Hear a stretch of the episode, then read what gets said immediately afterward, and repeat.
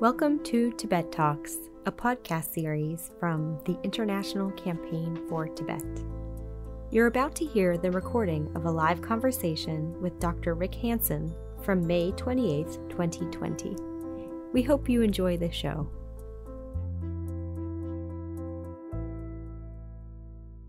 Hello everyone, Toshi Dele, and welcome to Tibet Talks. I'm Denshi Gyatso, Director of Outreach at International Campaign for Tibet, and it's my uh, pleasure to host uh, Tibet Talks today. In this series, you'll hear live conversations about Tibet with inspiring thinkers, leaders, activists, and artists. Uh, with the f- world facing a historic crisis, we at I C T wanted to share with you some of the wisdom of Tibetan culture and the teachings of His Holiness the Dalai Lama that can inspire and guide us through these times. For today's episode, we have a very special guest who's joining us all the way from the West Coast, from San Rafael, California. He is a psychologist. Uh, he is a senior fellow of the Greater Good Science Center at U C Berkeley, and he's a New York Times bestselling author. His many books include Buddha's Brain, Hardwiring Happiness, Mother Nurture, his first, and his latest, uh, Neurodharma. He has lectured and featured all around the world, and his books are available in twenty-nine languages. And we're delighted to have him here today. And in this conversation, he'll discuss with us how gratitude makes you strong and how uh, Tibet has been an inspiration for him. Uh, please join me as I welcome our speaker of the hour, Doctor Rick Hanson. Doctor Doctor Hanson, welcome to Tibet Talks.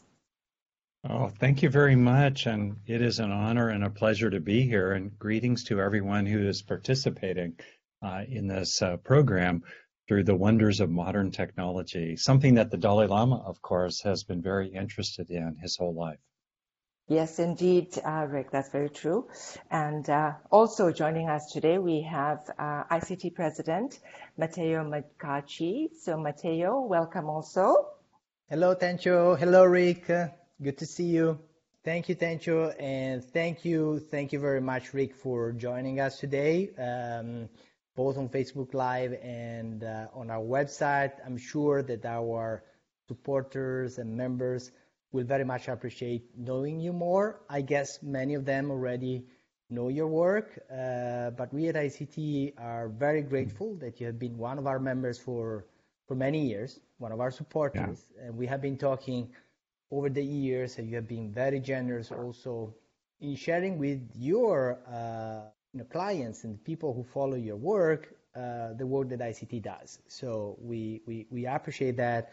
And in a way, we wanted to return the favor and offer also to our members the opportunity to learn more about you and your work. So uh, I think we can start with uh, you know hearing from you instead of hearing from me. And my first question would be really to to tell us uh, how did you learn? You know, how did you first learn about Tibet? If you recall, you know what you know struck you about that and why uh, it matters to you till today. Oh, thank you. Um, I'm not sure I can mark a particular time I heard about Tibet. I mean, I think as a teenager, I had a vague idea of Shangri-La, some sort of yeah. magical kingdom in the upper Himalayas, vaguely somewhere. But then I, when I was introduced to Buddhism, uh, when I was twenty-one in nineteen seventy-four, at the last year of college, Tibetan teachings were certainly part of the mix, along with Zen and the Theravadan tradition, the early teachings of the Buddha. So that's probably where it began. I was also somewhat aware of the political situation there, uh, the invasion and occupation from the Chinese army, the Chinese government, and everything around that, and the dramatic stories of the Dalai Lama's own escape as a teenager himself from, from his own country. So I had some sense of that. And then yeah. over the, as the years have passed and, and I've become more knowledgeable about Buddhism and also more aware of the political, historical complexities here, my admiration for Tibet, its culture, its people, uh, and its um, traditions, really, and the ways in which it is uh, safeguarded some of the most beautiful treasures of wisdom uh, on this planet. My respect for it and my sense of um, gratitude, really, which will be a topic today, my gratitude for Tibet and, and its people has certainly just grown over the years. Yeah. Uh, well, that's, I think, I mean, that that's interesting. And I think, you know, if I can say probably most of people have heard, you know, Tibet in one of those ways, you know, learning yeah. about these, you know, mythical place on the Himalayas, et cetera. Uh, but you, I think over the years, you have gone much further than that uh, because you have been able, I think, through your profession to go uh, deeper uh, into, you know, understanding you know, the knowledge of Tibetan teachings. And I, and I find uh, what you have done to be really very, very important uh, for today's time, because the, the Dalai Lama for many decades has tried to foster a dialogue between modern scientists and Tibetan Buddhist you know, masters and teachers uh, to try to see the connections between these yeah. kind of teachings. And I think, you know, I will ask you a little bit more later with your, you know, uh, more formal presentation, but uh, actually all your, all your work, but even your latest work has really focused on that. So what does it mean as a psychologist, you know, for you, you know, the Dalai Lama? What does he represent as, mm. you know, his teachings and his way of approaching these uh, issues uh, informed or influenced the way you have? Uh, right. Yeah. Um, so I, I have learned a lot, like many people have, from the work of the Mind and Life Institute, as yeah. well as the research of people like Richie Davidson, Antoine Lutz, uh, teachers such as Mathieu Ricard, uh, people who've really developed this territory. So I want to absolutely respect, um, you know, their contributions and the ways in which they have really been in the lead in this territory. Um, as a psychologist, functioning inside the natural frame, it's called, of ordinary reality, which includes a lot of exotic things like quantum physics and black holes and all the rest of that. And of course, beautiful creatures like zebras and, and lizards and mice. It includes all of that. Um, whatever may be beyond ordinary reality, the supernatural, the transcendental, the divine, okay, but certainly within the natural frame of science, clinical psychology, it's really clear that the deep calm and compassion and resilience that we observe in the Dalai Lama, we observe in others who have practiced, we observe in people outside of the Tibetan or Buddhist tradition, certainly. Yeah. There's no monopoly uh, in Buddhism or in Tibetan Buddhism, obviously, of deep calm, compassion, resilience, and wisdom. That said, what we observe in them, and I will tell you a story in a moment of my personal experience with the Dalai Lama, uh, what we observe in them must fundamentally involve underlying structures and processes in our own bodies, particularly in our nervous systems and its brain. So it's been a very fertile area of investigation to look at the brains of people with thirty thousand years of meditation practice, or who are able to just self-generate tremendous waves of compassion Uh, for everyone, including those who are oppressing them. What's going on in their brains when they're doing that? And then how yeah. can we learn from that ourselves, which is my major focus. How can we learn from that ourselves in applied ways to get those neural structures and neural processes really cooking, really going, so that gradually we hardwire those qualities into ourselves based on lasting physical changes in our nervous system. So that's been a, a great interest of mine, and to do that well, we need to study, as Richie Davidson has put it, the Olympic athletes of mental training, such as the Dalai Lama himself, doing many hours a day of practice, uh, as well as others in those traditions. And then we can reverse engineer backwards, even at our level, whatever it may be, wherever we are in the path.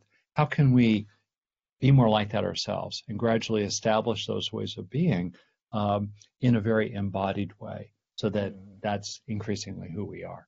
Yeah, that's the opportunity here, and it's a marvelous one. And the Dalai Lama has really been in the forefront of championing that intersection, really, between profound perennial wisdom and the most recent, most effective applied brain science. Great, very interesting.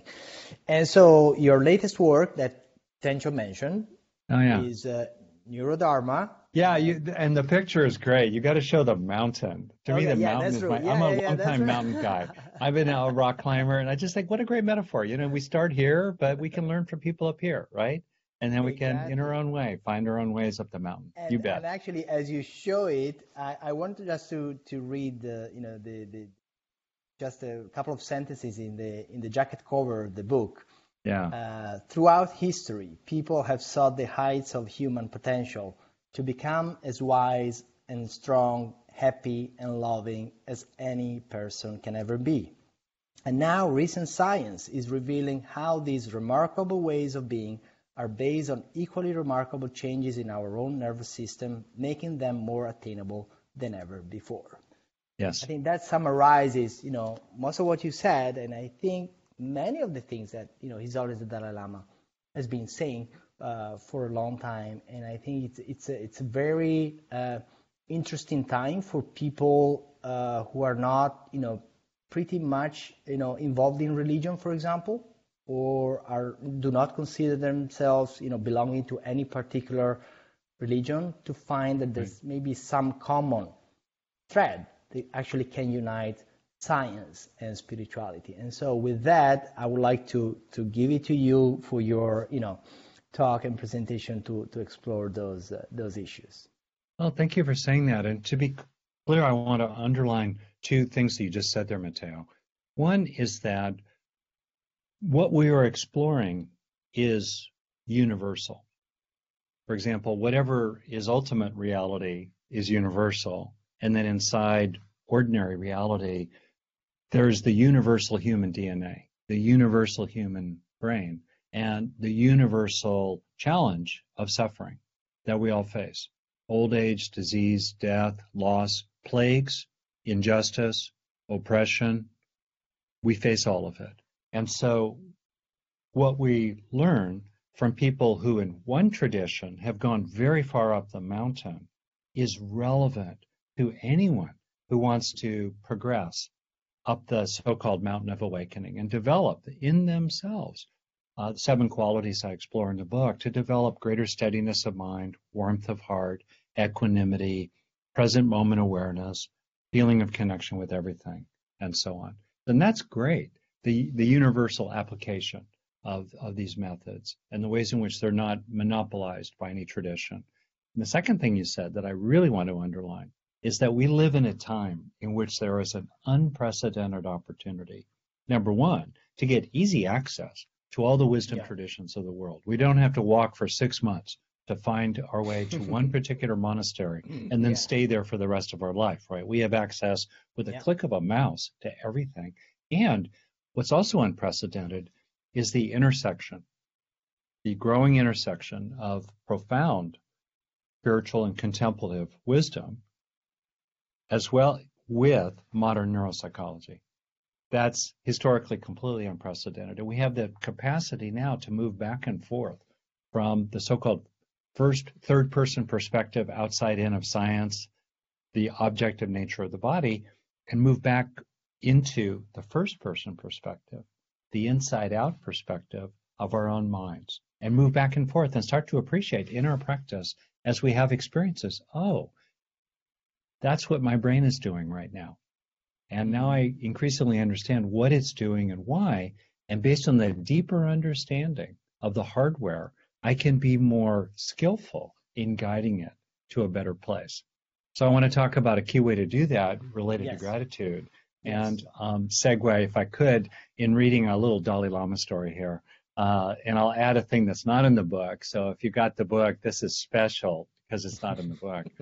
So um, this is in the chapter that's the, about the second of seven ways of being that we I talk about cultivating, warming the heart, the cultivation of compassion and love. So here we go. About twenty years ago, I had the good fortune of joining the board at Spirit Rock Meditation Center, and soon after that, receiving an invitation to hear the Dalai Lama speak there at a conference. Since he's the head of state of Tibet, there was a high level of security around him, and guards with guns at this nonviolent Buddhist center, guards with guns smiled and joked in the carnival-like atmosphere. Hundreds of people mingled together. Tibetans, as well as teachers and monastics from Europe and America, most of us giddy with the occasion. With many others, I filed into a large room to await the Dalai Lama. After a few minutes, he entered with his translator and another man. He spoke mainly in English, with his usual combination of friendliness, directness, and calm intelligence. Little side story, at one point he turned to the people in the room, about one hundred, one hundred fifty people, many senior teachers in the room, and he made a reference to a particular important text from Tibet. And he said, of course, you know about such and such book from such and such teacher. Most of the people in the room, me included, had no idea. And we were all like feeling really guilty, like school children, you know, and the teacher yeah. points out that we haven't read the textbook. And he just stared at everyone for a moment and then said, hmm. That's all he did. He just looked and went, hmm. And we all felt really chastised by the Dalai Lama. But that's yeah. all he did. He, would, he wasn't mean. He wasn't nasty. He just said that thing. Yeah, hmm. And then he said, you know, it's good to practice, but we also need to study. We need to understand things. Otherwise, and then he made this gesture, and the photographers put his picture on the front page of the newspaper the next morning. He said, otherwise, you are like a mouse, just a mouse. You may be happy, but you know nothing. Yeah. Right? Like that. And that gesture, that, that like a mouse with ears, you know, that's what came on the newspaper. Right? So to continue then, yeah. all right. At the time, I thought he gave a marvelous talk, but I don't remember any of it. What I do remember is the other man who came in with him. He was dressed in a gray suit and seemed unassuming, standing off to the side in the front of the room, looking at everyone and smiling. After a while, I watched him more closely. He stood at ease like a dancer, filling out his suit like someone who'd been a linebacker on a small college football team, smiling and smiling with eyes that kept scanning the room. I realized he was the Dalai Lama's bodyguard, the last line of defense. There was no sense of threat from him. He radiated a feeling of happiness and love. Meanwhile, it was clear he was completely capable, standing there wishing everyone well, with hands relaxed at his sides and eyes that never stopped moving. I've thought of him many times since. For me, he embodied practicing with a warm heart. He had a job to do, and it included a readiness to be strong and assertive if need be. But he was not aggressive or hostile. This teaching from the Dhammapada described him well. One is not wise because one speaks much. One is wise who is peaceable, friendly, and fearless. Yeah. Thank you. So how do we develop those qualities? How do we develop that capacity as an individual? Whether you're the bodyguard for the Dalai Lama or in everyday life right now with an epidemic, a plague sweeping slowly but surely, not so slowly sometimes, through the human species right now, including America, my own country. Um, how do we practice with that? How do we, how do we practice with others who don't wear a mask, let's say, and you know potentially make us sick or make us sick who will make someone else sick who might be old and die, right? How can we practice with that? Or scaled up, how can we be a whole people, the Tibetan people, who really, to me, exemplify in their long, long relationship with the Chinese government, um, they themselves exemplify a people who are peaceable, friendly, and fearless. How do we develop that? One way that science is increasingly showing that we can develop, it's not the only way, but it's a major way to develop that kind of resilience. That kind of resilient well-being in which one protects an unshakable core of inner peace and inner um, love, no matter what others are doing, no matter what the conditions are around us. One major way into that is the practice of thankfulness, the practice of gratitude. Gratitude does not overlook or lie about or de- decrease the reality of suffering in the world, injustice, terrible things. Uh, for me, the frame that I'm speaking here of is really has three simple steps that we take again and again. Deal with the bad and turn to the good and take in the good. So deal with the bad for sure, but also what can we be thankful for alongside it? I'm thankful, Matteo, deeply thankful for the International Campaign for Tibet, I'm deeply thankful for the wisdom holders who have protected wisdom uh, in the Buddhist tradition for twenty-five hundred years, as well as I'm deeply grateful for people who protected wisdom around the world and other traditions. I'm deeply grateful for the frontline healthcare workers. I'm grateful for the people that are pushing brooms down the hallways of hospitals at three o'clock in the morning. Mm-hmm. I'm grateful for people who um, are staying at home to take care of others. Uh, you know, there are many, many things we can be grateful for. I'm thankful for the beauty of the flowers over your shoulder and just the amazing generosity. Right? That's my wife. Mother Nature. Yeah. Well, I'm grateful for my wife. Uh, you're probably grateful for your wife. I am. Um, and I, you know, so the point is, what science tells us is that when we experience authentic gratitude, not as a so-called spiritual bypass, we want to recognize the bad, the problems, and so forth. But when we have a sense of thankfulness, what that draws us into is the truth of our dependence, because we're thankful for gifts. We're not so much thankful for a paycheck. We earn our paycheck. It's not a gift to us. We're glad we have a paycheck, right? But it's not exactly gratitude. It's more like gladness.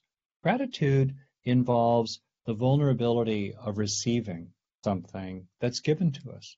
We offer thanks for it. And um, that teaches us our fundamental interdependence with each other, which is a very important lesson for this time.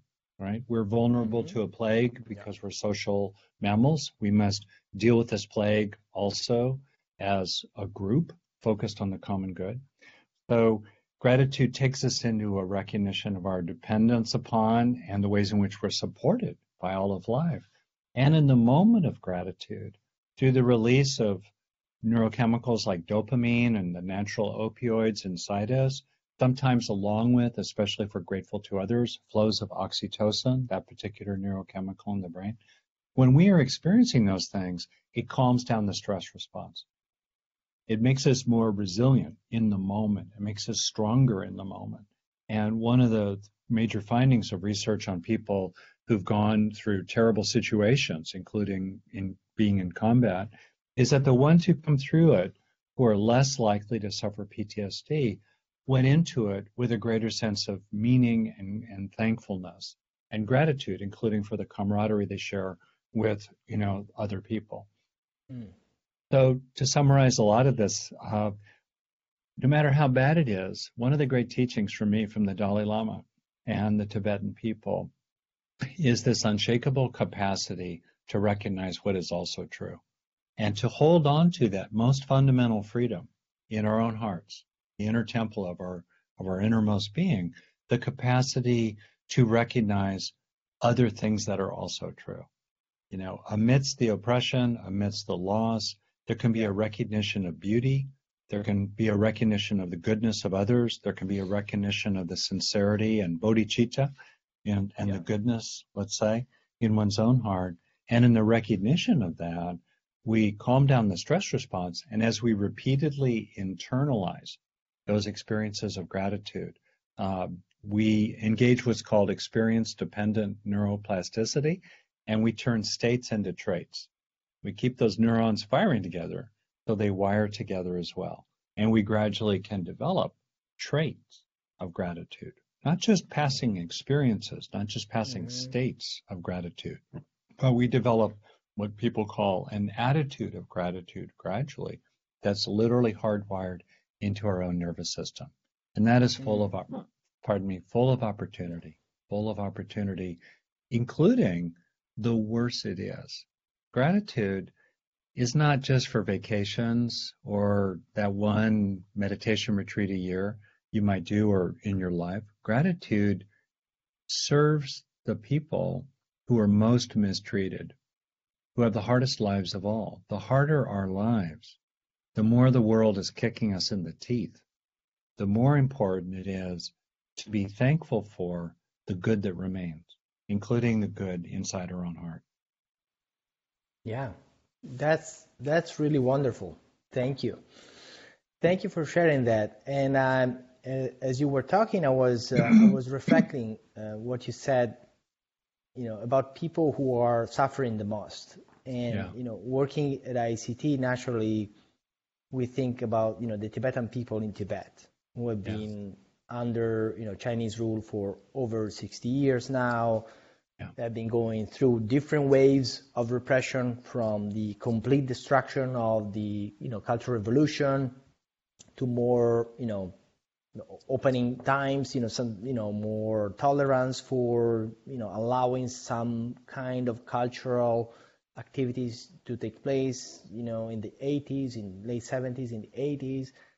And now with Xi Jinping, actually, it looks like we're going back to full, you know, uh, repression, and what they now say, sinicization. They want everything needs to look Chinese. If you, you know, if you, you even if you are a different civilization, different people, et cetera.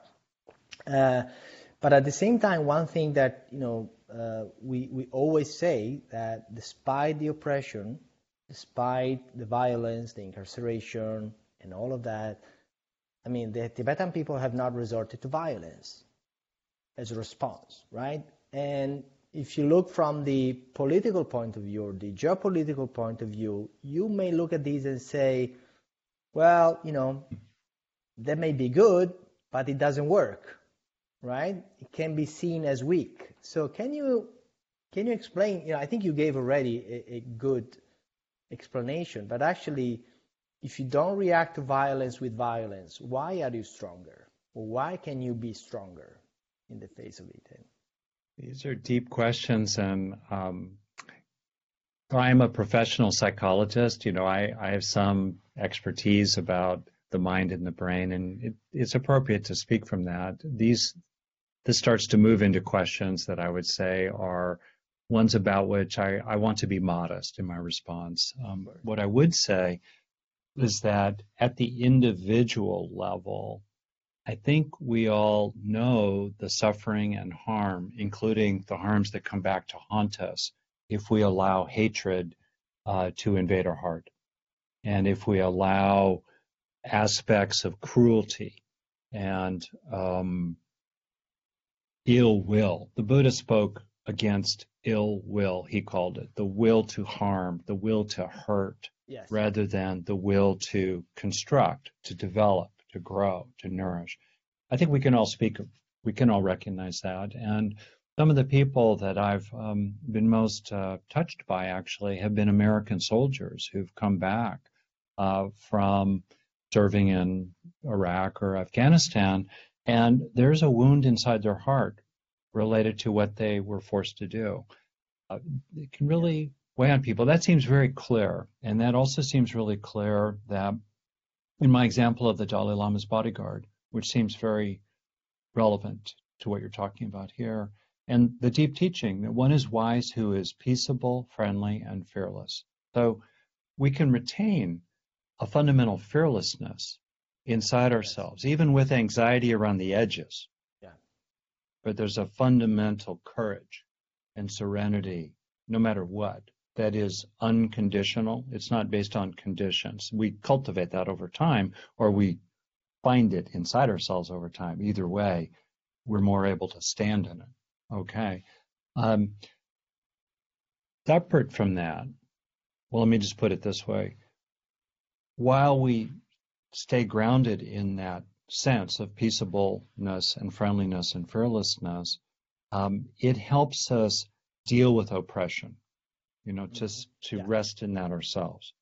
Uh, even if we look out and we think they have the guns, they have the power, or if I stand up, they will destroy my village.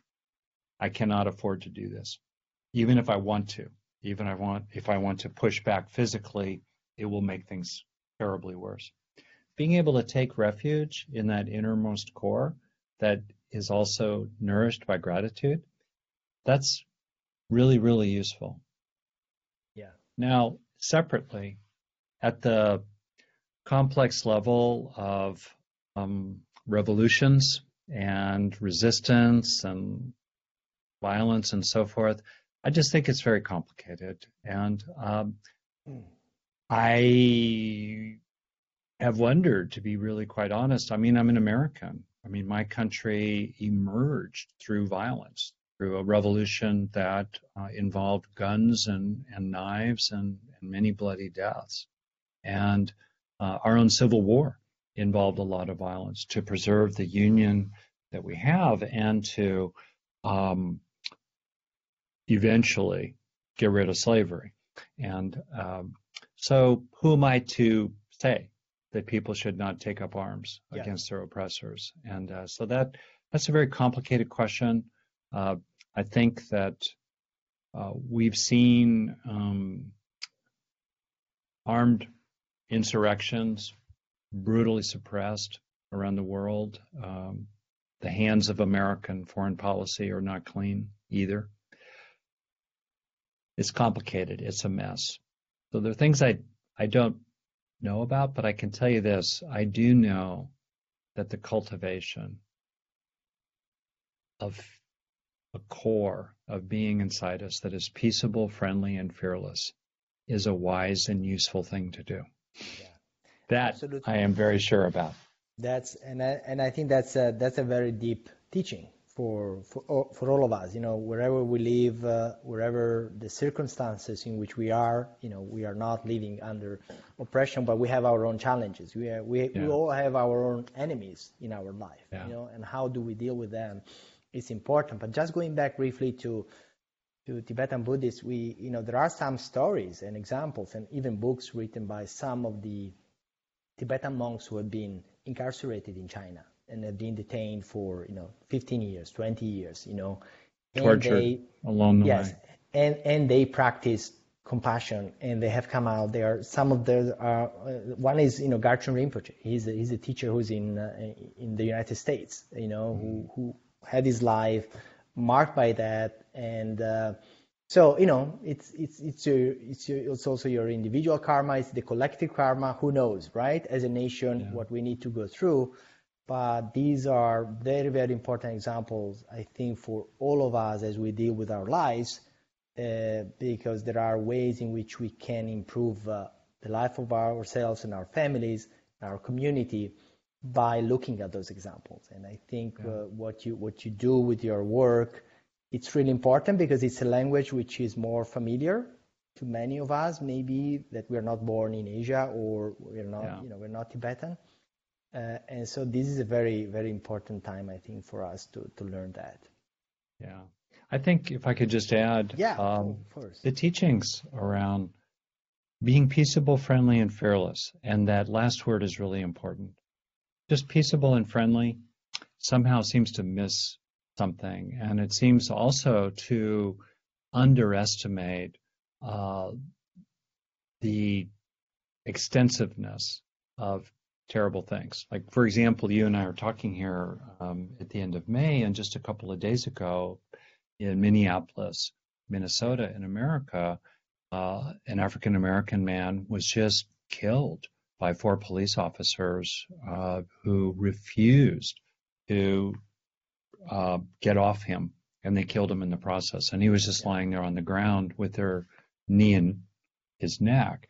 Terrible thing. So it's important to not, I think, downplay these kinds of things. And, and that's why that last word, fearless, is really important. There's a fearless willingness to see the way it is. To me, that's been really true about the Dalai Lama, yeah. his willingness fearlessly to name the way it is. I mean, see, he's been very skillful. He's walked an incredibly fine line yeah. over the years, and his own example, I think, um, has been one of the greatest challenges for the Chinese government. And I distinguish the government from the people and the and and their culture and their the the depth of Chinese civilization and the, the good things about it. So yeah. for me, that's yeah. very different from a yes. political policy. Uh, In any case, uh, you know, he's been a very serious adversary. And I think that if he had been easy to dismiss as a violent revolutionary, it would have been a lot easier for the Chinese government. Um, but I think that uh, at this time in which there's a lot of anger, there's a lot of anger. I'm a fairly calm person. I'm angry about what happened to that black man in Minneapolis. I'm angry about Um, the Trump administration. I'm angry about hypocrisy. I've had it up to here. You know what I mean? Yeah. and and I have a comfortable, privileged life. So I think that it's important to really recognize what there is to be angry about and to be honest, you know, about our own anger And then the question becomes, what is our relationship to it? How do we practice with it? How do we practice with the conditions around us that do not change? And then how do we practice with the reactions within us that arise to those conditions and prevent the poison of hatred from entering all the way into our own heart? I mean, that's that's the key takeaway. And that's where the example of the Dalai Lama and the teachings of Tibetan Buddhism and the example of the Tibetan people, for me, are very important, very important, useful teachings and examples for how to how to sustain that quality of peaceableness, friendliness, and fearlessness. Thank you, Rick. I think now it's time to go to the questions from our audience. So maybe Tencho. That's great. Can take the lead on that. Yes. Uh... Thank you very much. Um, and we have uh, lots of people watching us uh, online, many commenting. And I have a first question from you, for you, Doctor Hanson, from Abigail Van Ellen Buram. Abigail says, "Dear Doctor Hanson, while I've been a student of Tibetan Buddhism for many years, I've never been a strong meditator. I can't seem to get past the undertow of anxiety, which my particular life experience have le has left me with. Says, please comment on getting started and sticking with it. Thank you." Well, thank you. And I, I'm sorry about the anxiety. And it's there, you know, obviously uh, as a response to what's happened to the person. It's very understandable. Uh, there are many uh, suggestions about this. Uh, I'll offer a couple. Uh, one is to look for what is reassuring. It reminds me of the saying from Mister Rogers, the American television um, person who worked with children, that his mother advised him when he was upset to look for the helpers. In much the same way, we can look for what is reassuring. The breath is ongoing. The heart is still beating. The room that you are in is still here. Awareness is continuing. Uh, the, the, the love in your own heart is ongoing.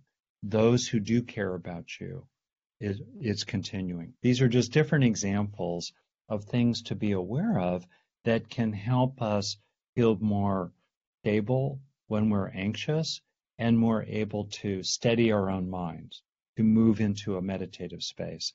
And what you can do, which is actually really useful, is to start to take the feeling of reassurance or protection or calming, um, all rightness, the sense of basic bodily all rightness as your own object of meditation.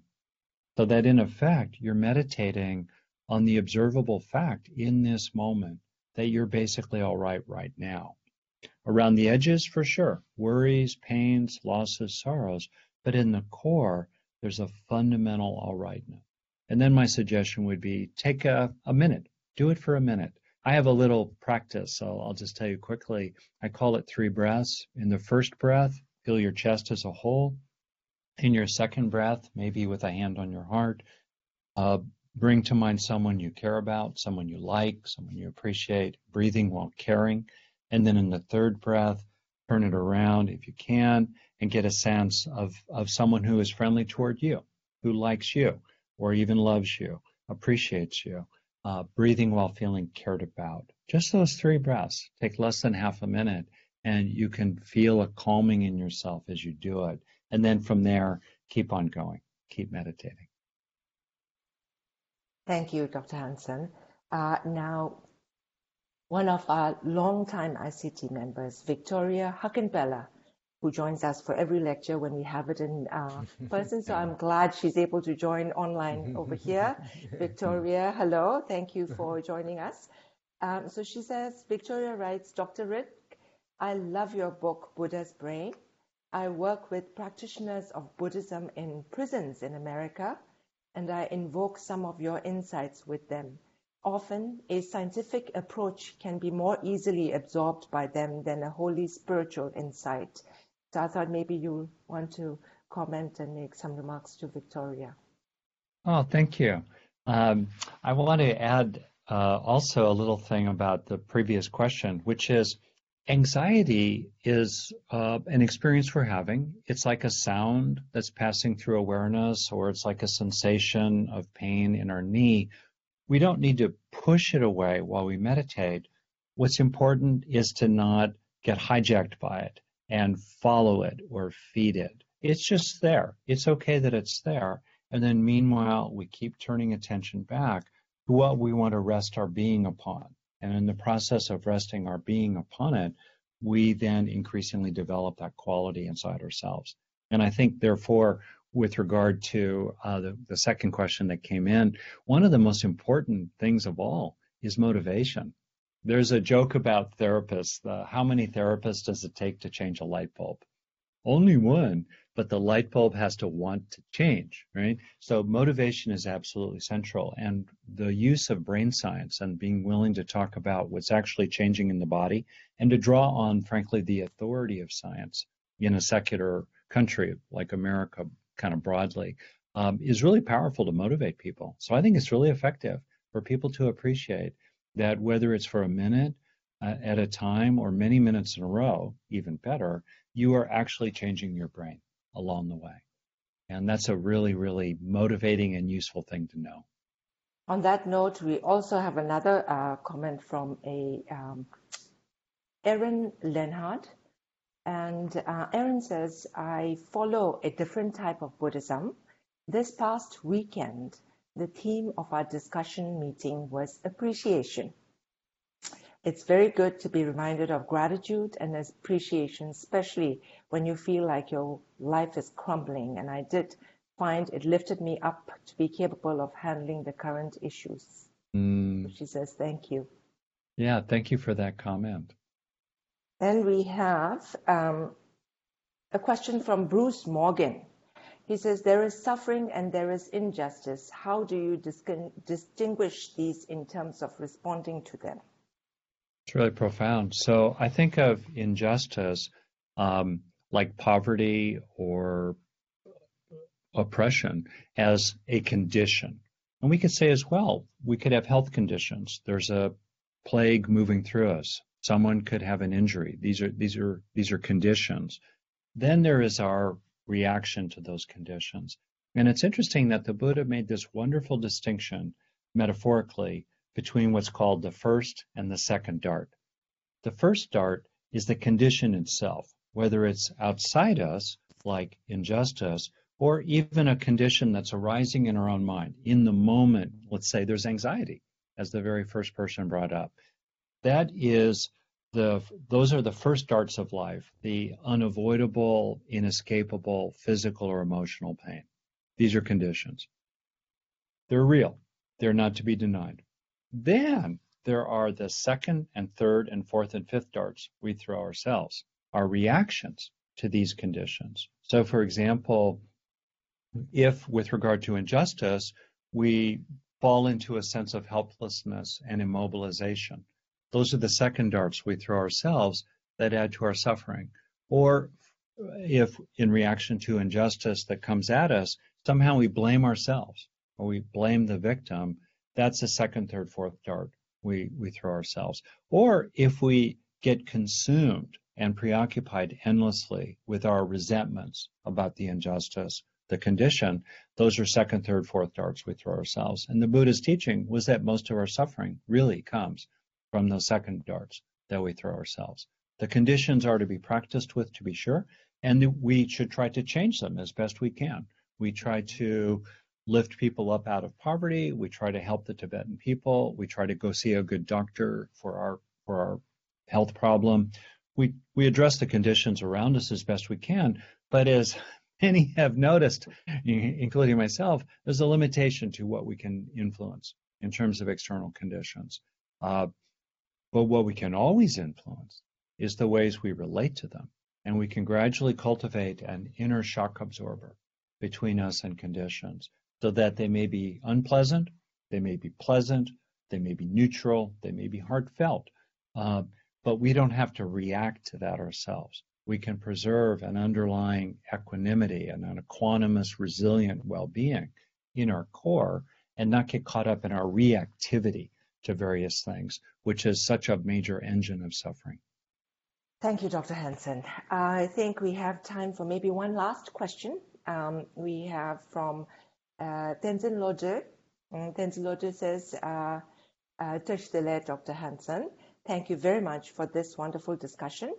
And his question is, what type of practice do you recommend after building that foundation of practicing awareness and mindfulness?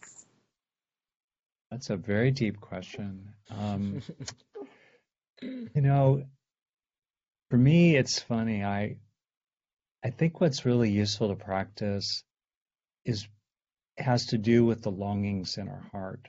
You know, in other words, what calls your heart to practice? That's the most important practice. It's the one you will actually do. What calls your heart?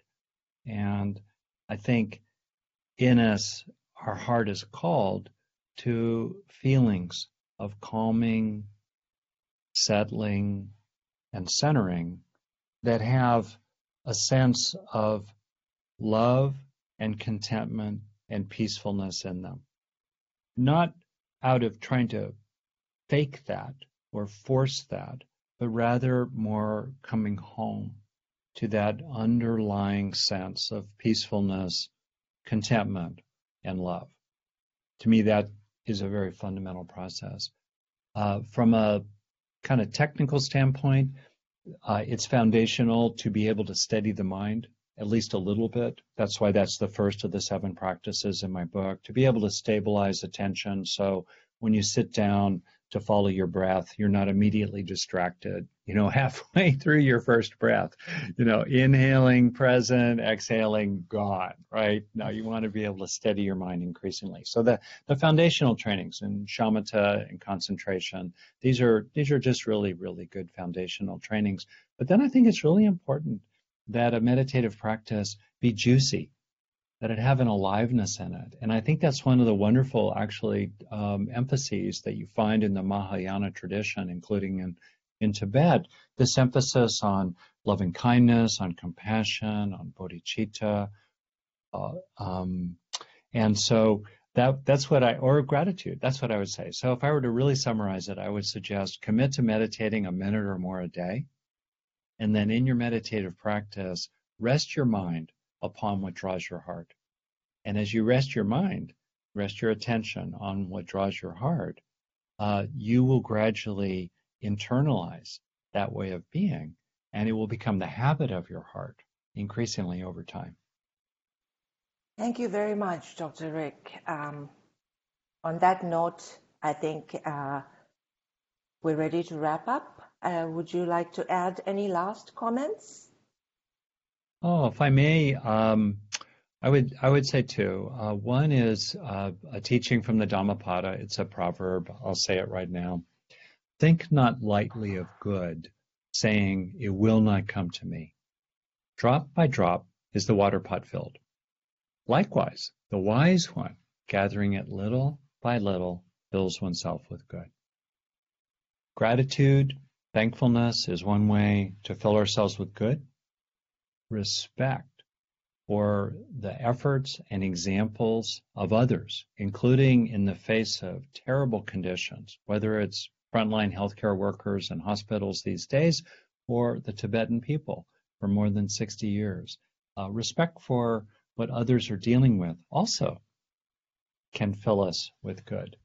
And the last thing I'll just say in that spirit is that if we lose sight of the treasures that are guarded by the Tibetan people and protected and conserved uh, and uh, nourished by by them, uh, it will be a terrible, terrible loss for humanity, a terrible, terrible loss for humanity. I hope you will join me in witnessing the mistreatment of the Tibetan people and standing with them with a commitment to justice and um, non-harming people. And then in all that, join me also in supporting the great work, as I clear my throat here, the great work of the International Campaign for Tibet. Thank you. Thank you. Thank, Thank you, Rick. Um, Thank you. I, I just want to to remind our viewers uh, that, you know, you can learn more about, you know, Rick's work, uh, Doctor Hanson, as he's known professionally all over the world uh, through his website. He has also a wonderful newsletter. I think you send every day uh, tips. Oh, once a week, one hundred fifty thousand people. It's free. So people can join on rick hanson dot com, if I'm correct. Net, rick hanson dot net. .net, sorry about that. But also, I would encourage all of you to get this book. It's available on Amazon. It's a very optimistic book. It gives you uh, the tools to deal with a lot of anxiety, a lot of the issues we're all dealing with. Uh, so I would really encourage you to take advantage of that opportunity, because we need to, to empower ourselves. And, uh, you know, uh, as you have heard today, Uh, Rick has been doing this for many, many years, and it's a blessing for all of us to be able to mm. to share you, his wisdom and you. you know and, and practice, which have affected you know many, many people all over the world with uh, with all of you. So Neurodharma on Amazon is available, easy to get. Thank you. Yes. Thank you. Thank you both very much uh, for that. Thank you, Rick. Uh, I know, and thank you, Matteo, for sharing their website, because we have still had more questions coming, so I'm sure viewers will join you online and uh, learn from you more. Thank you, Rick, for this wonderful, wonderful conversation today with us. We hope you enjoyed this episode of Tibet Talks. Subscribe to the show on iTunes, Spotify, or Google Podcasts. Learn more at save tibet dot org slash pod. To find out how you can get involved in our efforts to promote human rights and democratic freedoms for the people of Tibet, please visit save tibet dot org slash support. Thank you, and see you next time on Tibet Talks.